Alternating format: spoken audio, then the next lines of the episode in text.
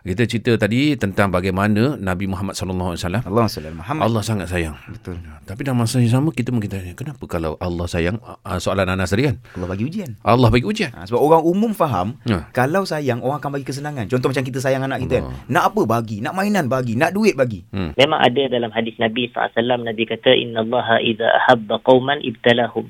Hmm. Allah sekiranya dia sayang kepada sesebuah kaum, dia akan menguji mereka. Hmm. Hmm. Jadi asasnya kita tahu yang ujian Allah ni, dia datang bukan dalam satu bentuk sahaja.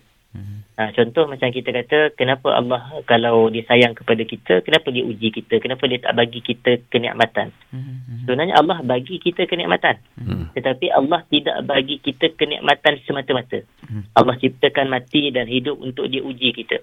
Oh. Tapi ujian ni dia datang dalam dua bentuk. Hmm.